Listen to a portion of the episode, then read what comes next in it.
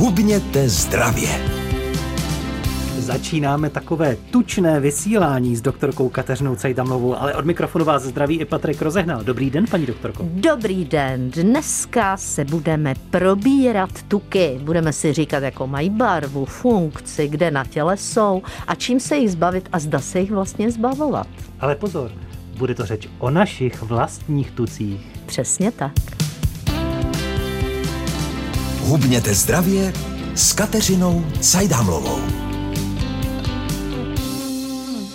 Tuky hrají hlavní roli v dnešním povídání seriálu Hubněte zdravě a ptát se budu doktorky Kateřiny Cajdamlové. Z čeho se ten lidský tuk, který v sobě máme, a jehož větší množství asi taky máme někteří, tak z čeho se skládá? To je velmi zajímavá otázka. Za prvé, tuk je e, různé barvy, má různou funkci a má e, své uložení v tukových buňkách, s nimiž se většinou už rodíme. Ony se pouze zhruba do e, tisíci dní po narození se nám vlastně nějak to jako usadí, záleží tam na výživě maminky v těhotenství, na tom, jak je prokrvená placenta, na tom, jestli nás maminka kojí nebo ne. A máme teda tukové buňky, které jsou buď prostě jenom větší nebo menší a v okamžiku, kdy si ten tuk necháme odsát třeba nějakou liposukcí nebo něčím, tak na tom místě, kde to bylo odsáto, už se další tukové buňky neudělají. To je dobře, ne? No, to je sice fajn, ale někdy ty nad a pod místem, kde se tahle ta uh, operace dělala, se mohou naplnit a pak to někdy vypadá spíš hůř než předtím. To znamená, ano, to, že někdo absolvuje liposukci, neznamená, že dál může pokračovat ve svém vysokotučném jídelníčku. Vy jste říkala, že prvních tisíc dní rozhodne o tom, kde se ty tuky rozloží a taky, jak se chová maminka v těhotenství. No. To znamená, co může maminka dělat špatně, aby se nám rozložily tuky v těle tak nevhodně, že nám zadělá na životní obezitu? No, to je dobrá otázka. Jedna z věcí, která ovlivňuje množství tukových buněk a jejich rozložení, je kromě pohlaví, protože rozložení tukových buněk se vlastně mění nebo upravuje eh, v dosažení hormonální dospělosti, čili tam se některé ty tukové buňky naplňují víc, některé méně, ale to založení to už záleží na pohlaví a část je geneticky dána, to znamená, že máme zhruba 40% rozložení a množství tukových buněk dáno po obou rodičích. Ten zbytek, a tady bohužel ty obézní maminky zadělávají dítěti na problém docela významně, protože se říká, že pokud je obézní matka, tak až z 50% dítě v dospělosti trpívá obezitou. To znamená nejenom to, jaký, ale jak i vypadá už v tom těhotenství sama o sobě, že je Ona silnější. sama o sobě je silnější, to samozřejmě ovlivňuje řadu věcí, například různé právě prokrvení placenty a taky ona tak vypadá, protože se nějak stravuje, něčeho má málo, něčeho má mnoho. To znamená, tohle všechno to miminko potom může ovlivnit. Říká doktorka Kateřina Cajdamlová na vlnách Českého rozhlasu Region. Hubněte zdravě s Kateřinou Cajdamlovou. O vlastních, o lidských tucích, to, co máme v těle, o tom si dnes vyprávíme v seriálu Hubněte zdravě. Už jste říkala, že ten tuk má i různou barvu. Čemu se ten lidský tuk podobá? No. Víc sádlu, máslu, oleji? Dobrá otázka. Náš podkožní tuk je bílý, ten se podobá tedy sádlu, to znamená vypadá podobně například jako prasečí tuky. E, my toho máme z prasátky docela hodně společného, proto vlastně třeba transplantáty kůže od prasátka se přihojí lépe než e, transplantáty od nějakých jiných zvířat. To znamená ten bílý bílý podkožní tuk, bílá tuková tkáň, která je teda úložištěm energie a zároveň slouží jako izolační tepelná vrstva. Je to takový polystyren, který tělo na nás navleče v okamžiku, kdy buď neodpovídá energetický příjem dostatečně, nebo v okolí je zima, nebo máme nepravidelný příjem potravy a nejčastěji jíme večer a jíme příliš tučné, tak se nám udělá ten podkožní tuk.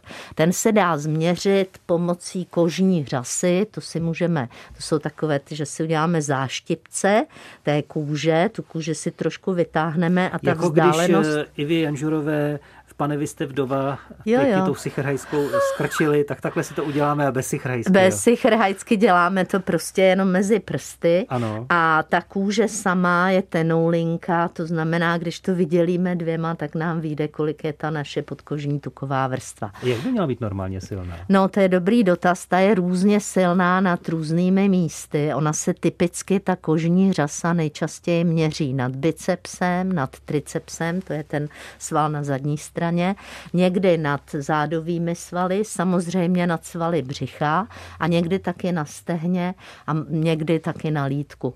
Takže eh, samozřejmě dámy vyššího věku vědí, že mají ty netopíří křídla, to je zase zvětšení podkožní tukové vrstvy v oblasti teda horní části paže a je to většinou způsobeno tím, že pod tím ubývá svalová hmota. To znamená, že ta eh, tloušťka kožní řasy má své parametry podle věku pohlaví a podle vlastně místa, kde to měříme. To znamená nejtlustší kůže nebo kožní řasa bývá na eh, extenzorových částech těla, to znamená na zádech, na zadní straně paže, na zadní straně stehna, eh, na jíždích a na těch flexorových, to znamená na břiše, na vnitřní straně předloktí, tam ta kůže bývá tenčí. Je na to nějaká tabulka? Je na to tabulka. Najdeme ano. ji někde. No, můžeme ji najít, ano, měření kožní řasy a existuje na to přístroj kalipér a to jsou takové jako kleštičky, které vlastně vám tam řeknou přímo tloušťku té kožní řasy. Tohle to se dřív dělávalo dokonce i u lékaře. Bohužel dneska se tloušťka lidí hodnotí pouze podle hmotnosti a tím nám uniká velká spousta informací, bohužel. Tabulku najdete už v téhle chvíli na našich internetových stránkách region.rozhlas.cz. Posloucháte dál na vlnách Českého rozhlasu Region naše povídání s doktorkou Kateřinou Cajdamovou v seriálu Hubněte zdravě. O tucích, ale ne o těch, co si dopřáváme v ale ty, co máme ve svém těle, ty lidské tuky. Už jsme řekli, že podkožní tuk je bílý, jak by měl být zhruba tlustý, jsme i poradili, kde najdete informace. Teď ty další tuky, eh, je tam jiná barva, jiná struktura? Možná někdo, kdo se zabývá kulturistikou, tak ví, že máme taky hnědý tuk a že ten je považovaný za dobrý tuk. Ten je kde? Ne, ten z evolučního hlediska pomáhá udržovat vnitřní teplo novorozenců a je to taková opravdu trošku dohněda zbarvená tuková tkáň, která je na zadní části krku a slouží pro převod potravy a teplo. To znamená, aby ty miminka dobře pily. A když na něj působí chladné prostředí, tak se údajně chová jako sval. Takže představte si, právě proto je dobré se otužovat, protože tenhle ten e, dobrý hnědý tuk nám pomáhá vlastně spalovat teplo a podpoří i hubnutí, takže by to teoreticky mohlo fungovat, ehm, když bychom se sprchovali studenou vodou. O otužování jsme mluvili už v minulosti a v jednom z minulých pořadů jsme jenom varovali, aby to nedělali exématici. Jinak další eh, různé studie prokazovaly, že během spánku se vlastně může ten náš eh, podkožní tuk spalovat.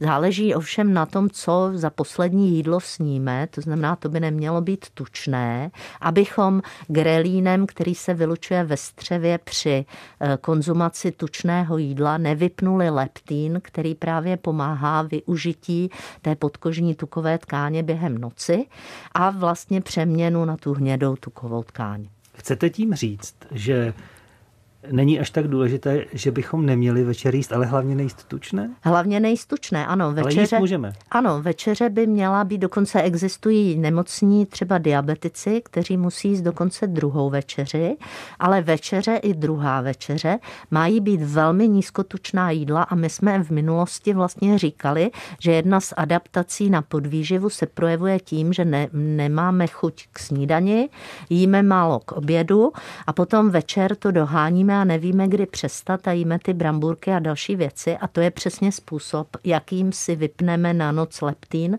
a pak se nám nespracovávají naše tukové zásoby během spánku. Bílý, hnědý tuk, Máme ještě nějaký? No, teď máme ještě takový žlutý tuk. O něm se ví relativně nedávno. Našel se u myší a tam se vyskytovaly v takových malých ložiscích velikosti hrášku poblíž klíční kosti podél páteře. A teda myši při výkonu eh, z tohohle toho typu tuku uvolňují eh, hormon ze svých svalů, který převádí bílý tuk na hnědou tukovou tkáň. Tohle dělají myši, ale ku podivu lidé mají stejný hormon v krvi, takže se předpokládá, že při cvičení dochází k produkci tohohle žlutého tuku i u lidí. Kde, Dal... kde vzniká? Taky ho máme někde u klíční kosti? No, to je otázka. Ono totiž my od doby norimberských zákonů, bohu díky, nemůžeme dělat žádné pokusy na lidech. U pitvy je těžké prokázat, jak ten člověk cvičil, čili jako my nemáme úplně moc, jak to zjistit. My nemáme žádné zobrazovací metody? To? Zobrazovací metody na rozdíly tuku fakt moc nejsou. A ten základní problém s tím tukem je, že my ho získáme třeba od lidí, absolvovali liposukci, tam je velmi zajímavá ta věc, že v Americe v tomto tuku lidí po liposukci, čili lidí, kteří chodili kvůli hromadění tukové tkáně v některých oblastech, tam se teda našlo velké množství omega-6 nenasycených mastných kyselin. Čili to vypadá, že jako ty eh, dříve doporučované rostlinné tuky mohou bohužel možná v současnosti vést vést k tomu, že máme větší množství tukových zásob, než měli naši předkové před vynálezem rafinace tuku. A jde tedy vysloveně o ty omega-6 a není to jenom jako to, co máme ze semínek nebo z oříšku, ale jsou to vysloveně tuky, jako je třeba slunečnicový, eh, v malé míře. Vlastně jedna ku třem těch omega-6 je i v, třeba v olivovém oleji, čili my bychom to s těmi rafinovanými tuky teda přehánět neměli měli. Mm-hmm. Ty by pak se mohly proměnit v nějaké lidské tuky a špatné tuky. Možná. A to právě zjišťujeme jenom díky těm, kteří přijdou na liposukci. A pokud ten, kdo tu liposukci provádí, ty tuky analyzuje, což zase taky není vždycky, no tak můžeme dojít k zajímavým závěrům. To by potom znamenalo, že možná epidemie obezity je způsobená tím, že jsme začali používat nadbytečné množství omega-6 nenasycených mastných kyselin. Hubněte zdravě s Kateřinou Cajdámlovou. Chci se teď ještě zeptat, máme-li po tom bílém, hnědém a žlutém tuku v těle ještě nějaký druh vlastního tuku, který tam buď musí být, anebo tam prostě vzniká a nemá tam co dělat. Ptám se doktorky Kateřiny Cajtamové v seriálu Hubněte zdravě. No, tak tohle je takzvaný útrobní tuk. O něm už jsme opakovaně mluvili. Říká se mu teda latinsky viscerální. A je to tuk, který je pod svalovinou břicha a zároveň je okolo vnitřních orgánů, takže se může hromadit okolo ledvin, hromadí se v oblasti osrdečníku, mezi kličkami střevními. A je to tuk, který vzniká, nebo jeho nadbytek vzniká tím, že nejíme vyváženou, živinově vyváženou stravu, anebo jedeme takovým tím brzda plyn, to znamená nejíme a pak se zase hodně najíme něčeho tučného. Ten viscerální tuk je takový správce konkurzní podstaty, který hlídá rozdíl mezi příjmem a výdejem a hromadí se proto, aby ochránil vnitřní orgány před ztrátou tělesného tepla. To znamená, tento viscerální tuk ku podivu mohou mít i lidé, kteří jsou jinak docela docela štíhlý, má jenom takový bříško a je to ale přitom velmi nebezpečný tuk, který produkuje jednak různé toxíny a různé látky, které mohou vést k vzniku metabolických chorob, zejména teda mění citlivost tkání na inzulín, to znamená může vést k cukrovce a může vést k vysokému krevnímu tlaku. Navíc tenhle ten tuk produkuje zánětlivé látky, které mohou vést k chronickému zánětu a dalších prostě komplikacím a může zvyšovat teda riziko onemocnění cév. Odvozuju tedy dobře, že tento útrobní tuk je z těch našich lidských tuků pro naše zdraví nejhorší? Nejhorší a problém je, že tenhle nejde odstranit chirurgicky. Ty podkožní tuky odstranit jdou, ale ten viscerální nejde. Tam je důležité, že my musíme pravidelně dostatečně jíst, musíme pečovat o správné prokrvení, to znamená i dostatečně pít. Neměli bychom jíst moc solí ani moc cukrů, abychom si udržovali teda dobrý krevní tlak a správný průtok eh, krve cévami. Cvičit bychom měli pravidelně a důležité je, že tenhle ten množství toho viscerálního tuku se dá zjistit tím, že uděláme zobrazovací metody, třeba nukleární magnetickou rezonanci břišní dutiny, tam se dá vysloveně změřit a dá v okamžiku, kdy teda něco děláme dobře, tak nám dá informaci podle toho, že se nám mění objem v pase, rychleji než kila na váze. Protože tenhle ten tuk je taková endokrinní žláza, on je takový obláčkový a je takový, není moc denzní, není jako takový jako ten podkožní bílý tuk, ale je takový obláčkový a vlastně vylučuje velkou spoustu různých hormonálních látek. To znamená, může i narušovat plodnost, může měnit menstruaci, prostě je to potvora. Je těžké se ho tedy zbavit, když nám tolik škodí, když naše tělo prostě najednou ho získá víc, zakuletíme se, nebo je to těžší? Tak ti lidé, kteří hubnou na kila, tak ti se většinou tohoto tuku nezbaví protože to dělají různými podvýživovými dietami a na to ten viscerální tuk naopak reaguje tím, že se nám množí. Tak já jsem si vždycky myslel, že hubneme všichni stejně, akorát. Vy, doktoři, to rádi měříte v pase. Jo. Nám to tak jako logicky, historicky nejlíp eh, vyjde na té váze, ale vlastně výsledek by měl být stejný, prostě nějak zhubnem, ne? No, nějak zhubnem není pravda. My bychom měli podstatně víc zhubnout právě na ty centimetry v pase než na kila. A jenom tady zopakuju, že poměr pas boky u žen by měl být 0,8 a u mužů by mohl být maximálně jedna, ale ne víc. A v okamžiku, kdy my na váze zůstáváme stát nebo dokonce ta váha jde mírně nahoru, pokud přibýváme aktivní hmotu, ale hubneme na centimetry v pase, tak to děláme lépe. Stejně tak, jako když nám klesá cholesterol, klesá nám krevní cukr a zlepšují se parametry třeba krevního tlaku, tak hubneme lépe, ale delší dobu to trvá. Ten viscerální tuk je opravdu potvora, která příšerným způsobem rezistuje, zejména proti rychlému hubnutí rezistuje, to znamená odolává. Pokud tedy e, už ten viscerální tuk máte, tak musíte změnit rychlost nebo úvahy o rychlosti vašeho hubnutí a násobit minimálně dvěma, třemi, možná pěti. Je to opravdu běh na dlouhou trať. Ještě zbývá trochu času, abychom probrali ty naše vlastní lidské tuky. Povídáme si s doktorkou Kateřinou Cejdamovou v seriálu Hubněte zdravě. Kolik procent tuku vlastně máme mít a mění se to případně s věkem? Báječná otázka. Tak za prvé ženy mají víc tuku než muži. Je to proto, že ženy po celou dobu vývoje lidského druhu byly víc ohroženy nedostatkem potravy, zejména v těhotenství a při kojení. To znamená, mají těch zásob tuku trošku víc a jejich hormonální systém je na tuku daleko víc závislý. Proto ty extrémně hubnoucí dívky často ztrácejí menstruaci a narušuje se jim plodnost, protože hrozí potom hormonální problémy, porucha funkce štítné žlázy a věci, které se potom mohou velmi obtížně léčit i několik let. U žen vážný nedostatek tuků je méně než 12% To se dá zjistit těmi různými metodami bioimpedance, kdy se změří množství aktivní hmoty a tuku v těle. To dělá doktor? No, to můžou dělat i výživoví poradci, pokud to mají. A e, v podstatě e, mají ho jenom závodnice v bikini fitness nebo anorektičky. E, pro běžnou populaci je velice obtížné tohleto dosáhnout. Optimální množství tuku u ženy je mezi 18 a 30 procenty a zase záleží na množství dětí, na počtu kojení, na tom, jestli ta žena se blíží ke klimakteriu. A nadváha je víc než 30 tuků v těle ženy a víc než 35 to už je obezita. U mužů potvory to mají trošku jinak. Díky tomu, že mají testosteron, tak mají daleko menší množství tělesného tuku a mohou teda hubnout taky snáze, protože mají větší množství svalové hmoty. Nicméně nedostatek tuku u mužů je při dosažení hranice nižší než 5%, to zasmívají kulturisti. Optimální pro muže je mezi 8 a 20.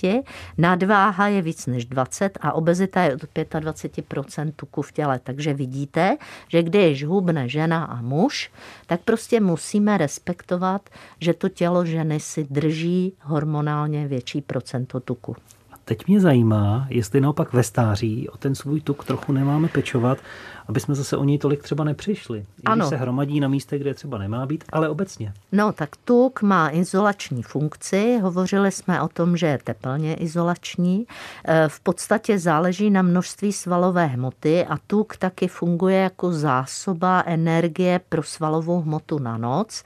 To znamená, ti starší lidé, kteří mají menší množství svalové hmoty, tak mohou i hubnout i tu tukovou tkáň a může to narušovat jednak jejich tunnel pohodu, ale může to jim i narušovat třeba krevní tlak. To znamená, zase platí tady to tež. Pokud někdo výrazně zhubne, říká se, že zhubnutí 10% aktivní nebo vlastní té startovní hmotnosti, bez toho, že jsme se o to snažili, je závažný příznak a měli bychom zajít k lékaři. A u staršího člověka nedostatek potravy, nedostatek pitného režimu a vlastně i psychické problémy mohou narušovat poměr aktivní hmota tuk, ale většinou směrem eh, k vyššímu věku em, máme tendenci přibývat, protože ta zvýšená hmotnost nám eh, trošku pomáhá udržovat tu aktivní hmotu, kterou už hormony neumožňují. Ale má to jednu vadu, protože u klimakterických žen zvýšené množství tělesného tuku vede k tomu, že se v tom tuku právě vyrábějí ty prozánětlivé látky a může to zvyšovat riziko nádorových onemocnění, čili zase všeho moc škodí. Doporučení na závěr. Probrali jsme dnes lidské tuky, jsme rádi, že jste poslouchali a nezapomeňte, že tento i starší díly najdete na našem webu region.rozhlas.cz nebo si ho zpětně můžete poslechnout i v aplikaci můjrozhlas.cz. Budeme se těšit příští čtvrtek. Naschledanou. Mějte se hezky. Hubněte zdravě s Kateřinou Cajdámlovou.